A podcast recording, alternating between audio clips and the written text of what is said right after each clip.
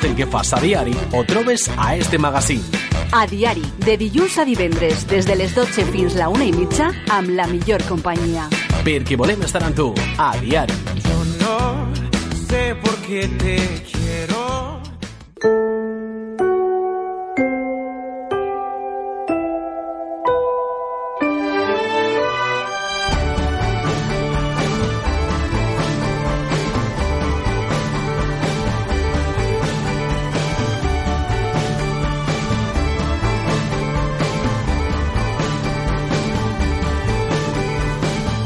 Hoy vuelve a acompañarnos después del descanso estival Blanca Jorge.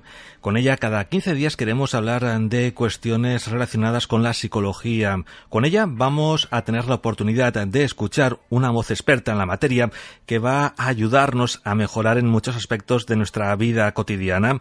Con ella vamos a enfrentarnos, enfrentarnos a problemas diarios y que, pese a parecer no de difícil solución, pues también con ella vamos a encontrar esos consejos que van a hacer que los enfrentemos desde una óptica diferente, ¿no? Los tomemos desde una óptica diferente y ofreciendo también soluciones. Buenos días y bienvenida, Blanca Jorge. Buenas. Como decíamos, descanso estival, volvemos pues con las pilas cargadas, ¿eh? Sí, sí, hemos aprovechado estas vacaciones para descansar, desconectar y ahora ya vuelta a la normalidad. Blanca, muchas veces nos encontramos problemas, ¿no?, en nuestro día a día que tienen difícil solución, pero es nuestra mente la que nos juega una, una mala pasada. Sí, es lo que tú dices. Muchas veces, viéndolo luego desde una perspectiva diferente, vemos que en realidad todo, prácticamente todo, tiene solución. Con esfuerzo y, y con trabajo y cambiando ciertas actitudes o pensamientos, al final todo, todo tiene solución. Hoy vamos a hablar de un tema interesante como es la vuelta a la rutina, la vuelta uh-huh. a la normalidad, pero antes de todo nos gustaría que nos dijeras dónde podemos encontrarte, dónde encontramos el Gabinete de Psicología Blanca Jorge. Pues yo estoy aquí en Manises, en la calle Ramón y Cajal número dos, y me pueden encontrar allí o contactar conmigo a través de mi página web blanca jorge punto com o de mi número de teléfono seis cero cero, siete uno dos, cuatro cuatro cuatro. Por cualquiera de esas vías me localizan. Muy bien, de todas formas, al final recordaremos uh-huh. cómo podemos localizarte. Y como decíamos, estamos en septiembre, muchas personas ya han vuelto, otras uh-huh. aún están de vacaciones, son los afortunados, ¿no?, que, que aún tienen esos días de, de descanso, pero para muchos eh, la vuelta se hace una, una montaña, ¿eh? Sí, muchas veces, pues eso, volver a la rutina después de vacaciones es duro, lo que tú dices, hace un poquito cuesta arriba, pero ya ha llegado ese momento, lo que tú dices, para algunos hace unas semanitas, para otros aún están disfrutando de esos últimos días, y hoy vamos a tratar eso, cómo llevar mejor esa vuelta y cómo hacer, pues eso, que sea lo menos dura posible. ¿Por qué nos cuesta adaptarnos a la rutina después de ese periodo de descanso? Pues lo primero vamos a intentar, pues eso, entender el origen de, del problema. Y es que el ser humano organiza todo su tiempo en torno a una serie de costumbres o de comportamientos, entre los que se encuentran, pues eso, los horarios de despertarnos, de acostarnos, las comidas, el trabajo, etcétera. Y claro, la, cuando llegan vacaciones, pues rompen con toda esta monotonía y disfrutamos de todo sin pensar, pues eso, las limitaciones ni horarios. Y entonces por eso también cuando acabamos perdemos esa sensación de libertad, digamos, porque debemos volver al estilo de vida habitual y a retomar pues esos horarios, actividades, y nos damos cuenta de que no contamos con la motivación que se supone que deberíamos de tener, sino más bien pues a veces irritabilidad, cansancio y una sensación de apatía y de tristeza, que son pues eso los signos del síndrome posvacacional, porque claro, no es lo mismo estar de vacaciones que volver a la rutina, aunque volvamos con energía, pues cuesta adaptarnos.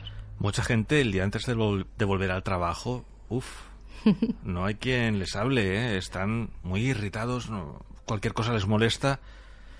La verdad es que es una cuestión que deberíamos de plantearnos si hoy sí. queremos tratar ese tema, porque es muy conocido, ¿no?, el síndrome posvacacional. ¿Qué es eso? Pues eh, las personas más propensas a sufrir este síndrome son aquellas que tienen menos resistencia a la frustración y, por ejemplo, también los trabajadores que disfrutan de vacaciones más largas o que trabajan en un entorno desagradable. Como no les gusta su trabajo, pues claro, luego es más difícil volver. O, por ejemplo, gente que se encuentre poco valorada por, por sus superiores. Y el síndrome posvacacional no sería una patología como tal, sino más bien pues un trastorno adaptativo. Es decir, que nos cuesta pues eso, adaptarnos a los cambios. Y la persona que lo sufre tiene una sintomatología similar al estrés, cuando al final de un periodo de descanso más extenso de lo habitual, que son las vacaciones, porque por ejemplo, si descansamos pues un día porque hacemos puente un lunes o un viernes, no, uh-huh. no lo asimilamos igual. No nos vemos capaces de responder al alto número de demandas que supone esa vuelta a la rutina o el regreso pues eso, a la vida laboral, los niños al colegio, es mucha información y muchos estímulos de golpe, digamos. Ahí has hecho ya un apunte importante, no se trata de una patología, exacto, sino que es un trastorno adaptativo. Exacto, sí, pues eso es, pues como cambia nuestro entorno, digamos, de estar de vacaciones a estar trabajando, pues nos cuesta adaptarnos, por eso trastorno adaptativo, pero no estaríamos hablando de una patología. Y bueno, ¿cómo se manifiesta este síndrome? Pues sus síntomas pueden variar de la tipología y también en la intensidad según la persona. Hay gente más sensible y hay gente menos sensible, también por lo que decíamos antes. Si estamos a disgusto en el trabajo nos va a costar más que si estamos uh-huh. más o menos a gusto, debido pues al entorno, a las, a las responsabilidades y a las obligaciones. Pero por lo general eh, se caracteriza por un cuadro de características comunes o parecidas al estrés o a la ansiedad, como por ejemplo bajo estado de ánimo, decaimiento, apatía, ansiedad en diferentes grados, falta de energía, sensación pues eso de hastío o de desgana por me, todo. Me da todo igual. Exacto. Y percepción de no ser capaz también de adaptarse a, a volver a la vuelta. Muchas veces la gente, aparte de tener ese síndrome postvacacional, tiene miedo a no poder adaptarse a ese cambio, de decir, pues estoy pasando de trabajar, o sea, de vacaciones a trabajar, y muchas veces el miedo a no ser capaces de adaptarnos es más que a lo mejor luego el hecho de, de poder adaptarnos con normalidad. Uh-huh.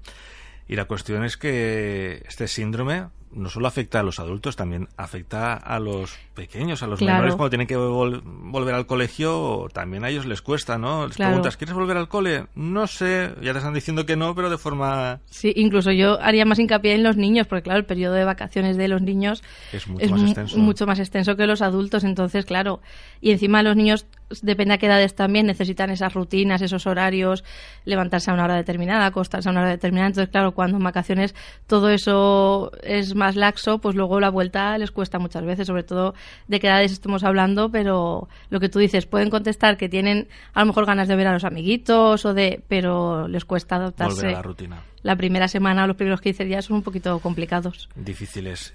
Háblanos de, de los efectos de este síndrome postvacacional, porque realmente tiene consecuencias. Mm-hmm. Cualquier cuadro de estrés eh, disminuye considerablemente pues eso, la calidad de vida y también el rendimiento de quien lo padece. Es decir, si tenemos estos síntomas que hemos dicho antes, al final mi día a día o mi rendimiento se ve, se ve afectado. Sin embargo, no suele durar más de dos o tres semanas. O sea, si ya es superior a esas dos o tres semanas... Ya es preocupante. Exacto, ya tenemos que ver a ver de qué estamos hablando. Pero eso, muy pocos casos precisan de ayuda profesional, pero en ocasiones esa presión de la vuelta al trabajo o a la rutina diaria, a los estudios, a, puede causar un estrés agudo con los, sinton, con los signos que lo caracterizan, lo que decíamos, malestar, ansiedad, depresión, incluso a veces taquicardia, sudoración. Y tampoco nos tenemos que asustar por estos síntomas, porque serían en este periodo serían normales, porque sería una respuesta normal, digamos.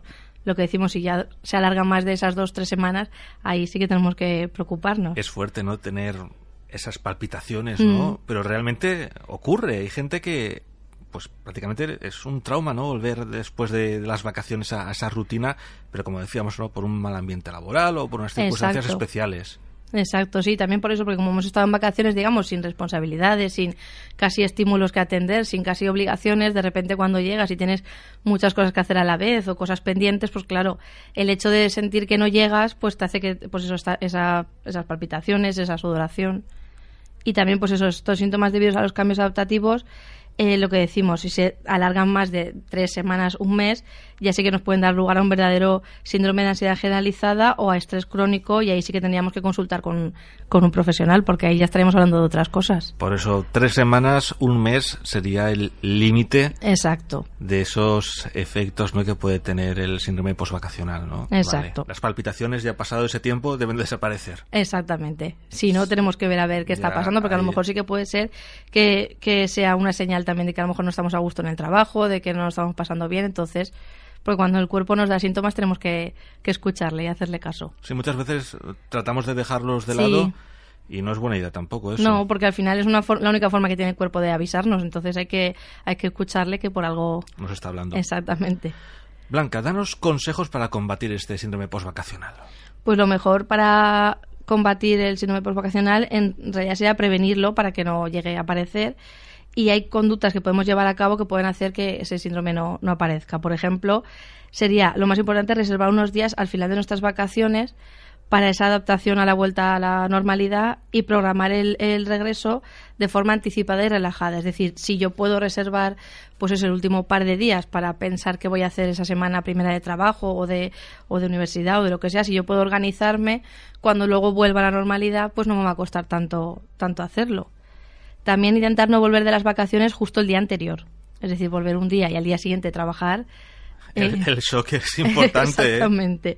Si, no, si podemos hacerlo pues varios días, varios días antes y nos, pre- y nos prepararemos tanto física como mentalmente para esa, para mm, esa vuelta. Es que tú imagínate, volver del Caribe el, y al día siguiente tienes que ir a trabajar y no estás a gusto en ese trabajo, pues... Exacto. Uf. El cambio es, es muy drástico. No, no, hay que, que evitarlo en unos días de adaptación. Exacto. También es recomendable reanudar las actividades extralaborales, es decir, eh, si hacemos cosas fuera del trabajo, para poder luego adaptarlo a nuestro horario laboral y que no nos y que no nos afecte. Y también hacer ejercicio físico para mantenernos activos, digamos. Ir al gimnasio, ¿no?, que siempre va bien, salir a correr. Exacto. También nos distrae un poco, ¿no? Sí, también es algo fuera de lo normal y también nos ayuda. También adaptar los horarios a los habituales de forma suave y progresiva. Por ejemplo, si... durante las vacaciones, que es normal, me ha acostado más tarde de la cuenta o me he levantado más tarde, pues los días previos ir adelantando, por ejemplo, cada día quince minutos, para que no de repente diga, un día me ha acostado a la una de la mañana y al día siguiente me ha acostado a las once de la noche. No, claro, luego cuando te suena el despertador a las seis Exacto. de la mañana para ir a trabajar, pues no, intentas de forma paulatina, Exacto. no conseguir volver a ese ritmo, no de forma drástica, de un día para otro, cambias de el chip, ¿no? No, hay que hacerlo... de forma gradual, mejor. Y también, pues eso, no acometer nuestras actividades habituales de forma brusca o intensa, sino, pues eso, darnos ese tiempo para adaptarnos. Y aunque no es algo directamente relacionado con el síndrome posvacacional, también mantener una buena alimentación y unos hábitos saludables. Si lo hacemos durante las vacaciones, dentro de lo que se pueda, luego será más men- o menos difícil. Es que a veces eh, las vacaciones son periodos de, de excesos. Sí. Todo está permitido, ¿no? Lo que no puedes hacer durante el resto del año en vacaciones, venga, a disfrutarlo. Exacto. Y tampoco, vale, sí, unos días, pero... Claro, pero por ejemplo, cuando ya nos estemos acercando al periodo laboral otra vez, pues ahí ya podemos, por ejemplo, volver a in- o intentar introducir otra vez las rutinas de alimentación para que luego yo, cuando el primer día que vaya a trabajar quiera llevar, digamos, la dieta más estricta o la alimentación más, más sana, que no sea lo que decimos un cambio muy brusco. Uh-huh. Y también, pues eso, tomarnos con calma la vuelta a la rutina... también es un factor clave. Se debe evitar, pues eso, en medida de lo posible, el estrés del trabajo. Es decir, si yo puedo, desde el primer día que vuelvo a trabajar, ya tomarme las cosas de otra manera o pensar, bueno, lo que no puedo hacer ahora lo, lo hago luego, si me tomo las cosas con más calma, también me va a ayudar a, a que esta vuelta no sea tan, tan traumática, como decíamos. Y bueno, también existen unas pautas, ¿no?, para evitar que, que se prolongue en el tiempo ese síndrome posvacacional, ¿no? Sí, lo que decíamos, para en vez de, si podemos, por ejemplo, con las pautas que vamos a ver ahora, que nos dure una semana en vez de quince días o tres semanas, mejor que mejor. Sí, sí, sí. Y si puede ser dos días, mejor. Exacto. Y pues eso, una vez ya estamos volviendo a la normalidad, debemos seguir unos consejos, lo que hemos dicho anteriormente, pero también tenemos que tener en cuenta una serie de pautas para evitar que ese síndrome posvacacional se alargue demasiado en el tiempo. Y algo que podríamos hacer antes de irnos de vacaciones, por ejemplo, y que es bastante útil, es dejar eh, preparada una lista de tareas importantes para retomar a la vuelta. Sí, porque eso, aparte de despejar la cabeza de temas pendientes, es decir, si yo me voy a trabajar uh-huh. con cosas pendientes, es mejor que lo deje todo apuntado y sé que cuando vuelva tengo esa lista ahí, ahí y no se me preparado. Va a olvidar nada. Si no, voy a estar todas las vacaciones pensando que no se me olvide esto cuando vuelva o esto es importante. Y así tampoco se desconecta. Exactamente, y no llegamos a desconectar y tampoco nos sirven las vacaciones para, para lo que es su fin. Entonces es mejor dejárnoslo todo escrito y ya a la vuelta retomamos esa, esa lista y también vamos a estar más tranquilos porque sabemos que está todo ahí escrito y simplemente es ir siguiendo esas, esas pautas.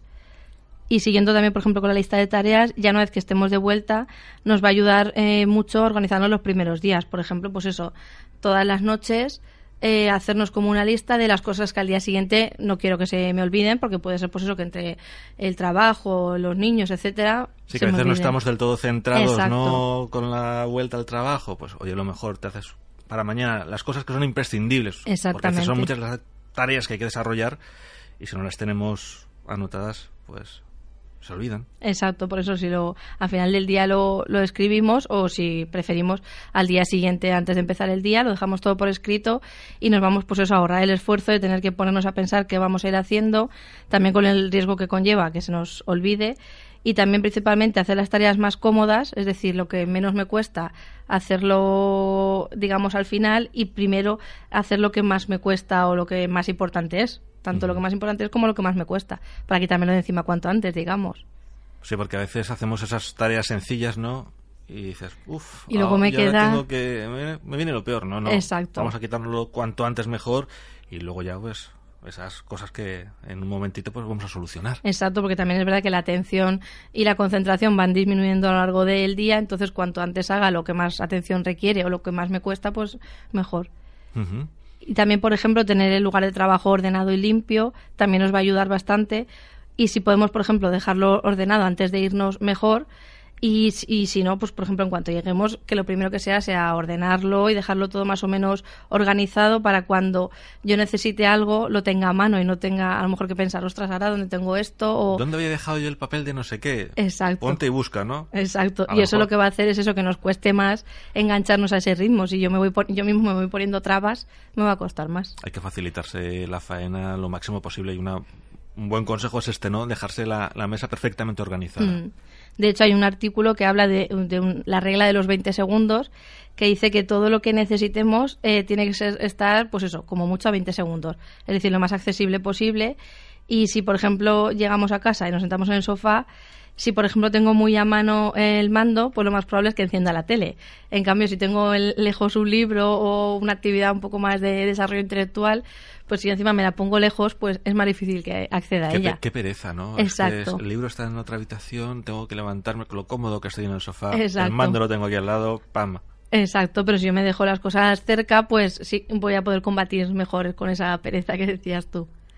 Muy bien, pues ya sabemos, esa regla de los veinte segundos, intentar mm. aplicarla. Sí. Y también, pues eso, lo podemos aplicar a cualquier rutina que necesitemos retomar. Pues eso, por ejemplo, eh, muchas veces ir ayudándonos durante, pues eso, desde que me levanto hasta que me acuesto. Por ejemplo, el hecho de vestirnos para ir a trabajar. Pues si yo me dejo, por ejemplo, la ropa preparada el día anterior, pues cuando me levante ya es una tarea menos que tengo que hacer y un poco menos pesado se me hace esa vuelta a trabajar. O, por ejemplo, si estoy en búsqueda de trabajo, que no estoy a lo mejor trabajando, pues si yo me voy dejando el ordenador a mano o incluso en el navegador ya pestañitas abiertas con las webs que yo suelo buscar. Con buscadores, ¿no? Exacto, pues me voy facilitando las cosas. Son eh, consejos prácticos, muy sencillos y que nos van a ayudar muchísimo, porque el tema de la ropa a veces, ¿y qué me pongo mañana? Pues te lo dejas ya por la noche todo listo, por la mañana es, te pegas la ducha, pam, te pones ya la ropa que tienes preparada ahí al lado. Exacto. Si se trata de eso, de nosotros mismos, porque lo que más cuesta muchas veces es eso, es el arranque de, del día. Entonces, si yo por la noche me dejo las cosas preparadas, pues como cuando éramos pequeños y nos decían que nos preparásemos la, la mochila del colegio para por la noche, la... es mejor porque eso, aparte de que no se nos olvida nada, lo que tú dices, pues ya lo tengo que pensar y ya me levanto y, y voy un poco como, como un robot, haciendo sí, sí, una cosa detrás de no, otra. Es facilitarte un poco esos primeros momentos, ¿no? Que a veces... Uf, a mí personalmente el arranque por la mañana me cuesta un poco. Sí, sí, sobre todo, por ejemplo, el lunes y el martes, hasta que coges la, la marcha de la semana, cuesta. Por eso, vamos a dejarnos la ropa preparada, vamos a dejarlo todo a veinte segundos, como decíamos Exacto. antes. Más cosas, más consejos que yo me imagino que, que puedes darnos. Sí, por ejemplo, descansar bien también es otro factor muy importante, porque nuestro cuerpo se tiene que volver a habituar pues eso, a los nuevos horarios, al cambio de actividad, a un ritmo de vida diferente. Y si, por ejemplo, nos hemos ido en verano, pues que es lo normal, echando alguna siesta o trasnochando más de lo normal, o haciendo lo que decíamos antes, algún exceso en las eh, comidas o bebidas, pues es normal que luego nos encontremos un poco cansados y que necesitemos un poco más de descanso del habitual. Entonces tenemos que darles de descanso al cuerpo, es decir, si a lo mejor eh, tenemos que acostarnos media hora antes de lo que a lo mejor lo hacíamos antes de vacaciones, uh-huh. es normal porque el cuerpo necesita descansar y recuperarse de, pues eso, de todo el verano. Entonces que le demos esos descansos al cuerpo, que intentemos no decir, pues me voy a quedar hasta tarde, porque... ahora ya no tenemos el mismo las mismas actividades que, el, que en verano, entonces no. necesitamos luego al día siguiente levantarnos y levantarnos despejados, descansados, despejados, etcétera. Exacto. Pero bueno, hay un elemento clave, ¿no? Que es nuestra actitud. Sí, sí, la actitud influye y mucho además.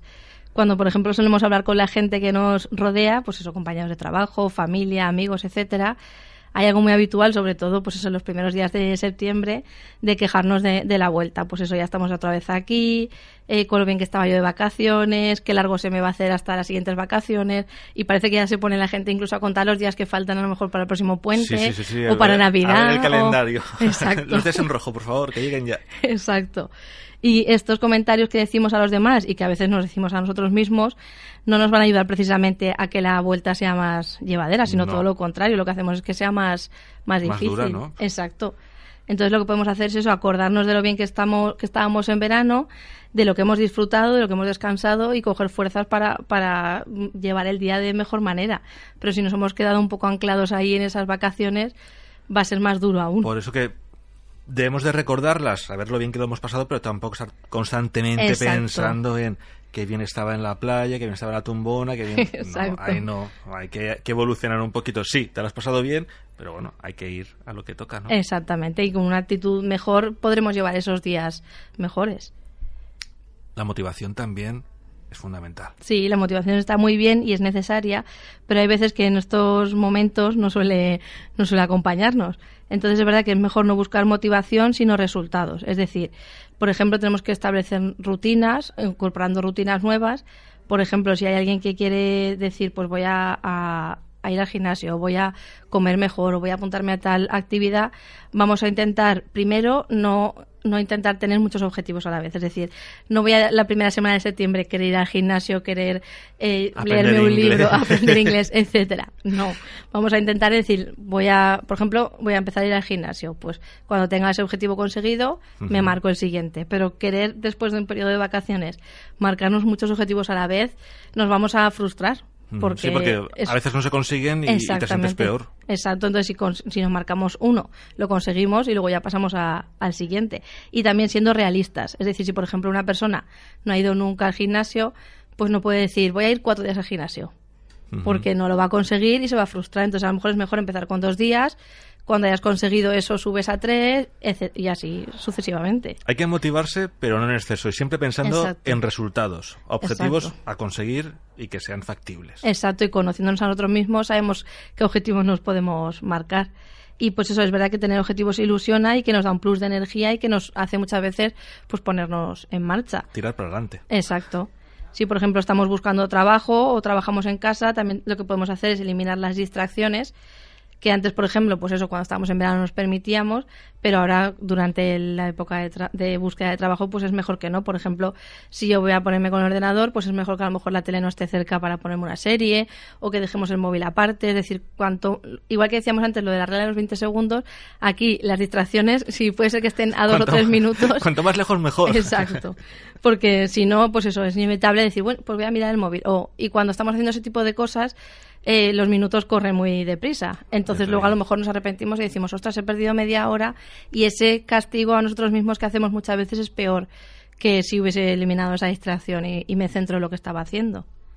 Muy bien, pues ya sabemos, las cosas que no son muy positivas, cuanto más lejos mejor. Exacto. Y también tenemos que intentar no empezar, por ejemplo, un día de trabajo con la tarea más dura, sino por la tarea más amena y después ir haciendo pues ya las de mayor intensidad, porque es verdad que pues eso, cuando a lo mejor llegamos a trabajar, pues a lo mejor aún llegamos un poco medio durmiendo, y si a lo mejor nos ponemos con una tarea que exige nuestra atención, un nivel de atención muy alto, nos vamos a frustrar porque no lo podemos conseguir. Entonces a lo mejor pues cosas más sencillas y a lo largo de la mañana ya ir aumentando ese nivel de exigencia, digamos. Muy bien, ya sabemos lo que comentábamos, tener un poco una organización, ¿no? Esas tareas que hemos hecho en la lista. Exacto. Intentar cuadrarlas, ¿no? Si podemos las difíciles de las primeras, pero tampoco la primera, primera, Exacto. primera. Exacto. Y también, por ejemplo, ante cualquier recaída en el cansancio, es decir, si yo a lo mejor veo la primera semana que pues eso, que estoy trabajando y me canso mucho, pues es mejor que hagamos algo que nos distraiga durante unos minutos. Pues por ejemplo, a lo mejor eh, cojo y hablo con mi compañero o hago algo que me distraiga y luego retomo esa actividad, porque si no, eh, si a lo mejor estoy que no tengo en ese momento mi mejor momento, tanto de ánimo como de atención, pero me obligo a estar haciendo lo que estoy haciendo, a lo mejor voy a conseguir eh, resultados negativos. Entonces vale la pena hacer algo que nos distraiga unos minutos y luego retomarlo. Uh-huh. Sí, porque a veces ese corte, ¿no? Esa interrupción nos va a ayudar a... Exactamente. y también es importante que salgamos a la hora. Es decir, y sobre todo, pues eso, a la vuelta de las vacaciones, es decir, si mi hora de salida es las seis o las siete o la hora que sea, que intentemos no, no demorar esa salida del trabajo sin necesidad. Y que intentemos también, de camino a casa, eh, dejar las cosas de trabajo. Es decir, si yo tengo algo pendiente que quiero hacer al día siguiente, lo que decíamos, lo apunto en la lista, pero no estoy todo el rato pensando, porque si estoy pensando de camino a casa, es probable que cuando llegue a casa aún siga con el chip del trabajo y entonces no desconecte. Y eso mentalmente no, no es bueno que lo hagamos. Eso sí que es recomendable, ¿no? Diferenciar lo que mm. es el trabajo con lo que es el tiempo libre y el ocio. Exacto. Hay que intentar cambiar el, el chip. Exacto, sí, sí. O sea, el tra- lo que es el trabajo se queda en el trabajo y si es inevitable eh, que diga, pues no, eh, lo que decimos, si no quiero que mañana se me olvide, pues lo dejo todo apuntado. O, por ejemplo, imagínate que yo estoy eh, camino a casa y a lo mejor me acuerdo que tengo que mandar un correo o algo de trabajo, pues es mejor que coja y lo mande en el momento y ya me olvide, que no a lo mejor esté pensando, pero ahora no es mi horario de trabajo, no tendría que hacerlo, no, porque a lo mejor eso me quita más tiempo que coger, mandar sí, el correo sí, sí. y ya y está. Y acabas. Exacto. Pero lo que tú dices es muy importante diferenciar esos dos momentos y sobre todo a la vuelta de, de las vacaciones, lo que es trabajo y lo que es ocio. Sí, porque lo que es el tiempo libre deberíamos de aprovecharlo al máximo. Sí, exactamente. O sea, tenemos que aprovechar plenamente nuestro tiempo libre y lo que decimos, aunque hayan acabado las vacaciones, pues va a seguir haciendo buen tiempo para a lo mejor hacer algún deporte o actividades al aire libre o simplemente pasear.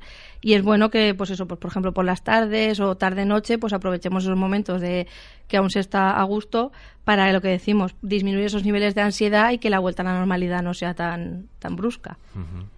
Y bueno, también prepararnos para dormir hay que hacerlo de una forma especial. Sí, a la hora de dormir tenemos que, eso, importante, no acostarnos muy tarde los primeros días para llegar más descansados al trabajo, pero antes es, in, es recomendable que intentemos, por ejemplo, hacer alguna técnica de relajación o ponerme alguna música que me relaje o, digamos, prepararnos de alguna manera para que eh, mi cerebro vaya asociando que es la hora de dormir y la hora de, de desconectar. Y también, pues eso, trabajando la respiración y huyendo, intentando huir del ruido e intentando cambiar a lo mejor esos pensamientos negativos que tengamos en ese momento o de preocupaciones del día siguiente. Intentemos, pues eso, centrarnos en algo positivo y en que voy a tranquilizarme y voy a dormirme y que es, pues eso, un momento de descanso. Blanca, modo de resumen, ¿qué podemos decir a nuestros oyentes? Pues eso, que volver de un parón y, y es difícil y esperar también rendir al mismo nivel que cuando nos fuimos no es muy realista. Entonces tenemos que darnos pues eso, un periodo de adaptación, pero que si hacemos y seguimos todas estas pautas y consejos que hemos dado, ni se alargará en el tiempo ese periodo de adaptación, ni lo llevaremos tampoco de manera muy negativa. Por eso no es ni realista ni aconsejable. Exacto. Volver al cien por ciento, ¿no? Exacto, tenemos que pensar que hay un proceso de adaptación y que a lo mejor necesitamos unos días o una semana para volver a rendir igual que antes de irnos de vacaciones. Un tema muy interesante el que hemos mm. tratado hoy, ¿no? La, la vuelta a la rutina que a muchos nos cuesta, prácticamente yo creo que a casi todos. Sí. Poca gente conozco que diga, eh, que vuelvo al trabajo ya. Poca gente. Poca, poca. Seguramente tendrá un problema en casa. Puede ser, sí, como una vía de escape, puede ser. Por eso que vamos a, a ver qué es lo que ocurre, ¿no? Cómo podemos aconsejarle, como hemos hecho en el día de hoy, para esa vuelta a la rutina que sea lo mejor posible. Y recordamos cómo podemos contactar con el Gabinete de Psicología Blanca, Jorge. Pues físicamente estoy aquí en Manises, en la calle Ramón y Cajal número dos, o si no, pues a través de mi página web blanca jorge punto com o de mi número de teléfono seis cero cero, siete uno dos, cuatro cuatro cuatro, por cualquier de esas vías. Blanca, muchísimas gracias por acompañarnos en esta segunda temporada de tu sección y de aquí a quince días nos volvemos a escuchar. Muy bien, hasta el próximo día. Hasta pronto.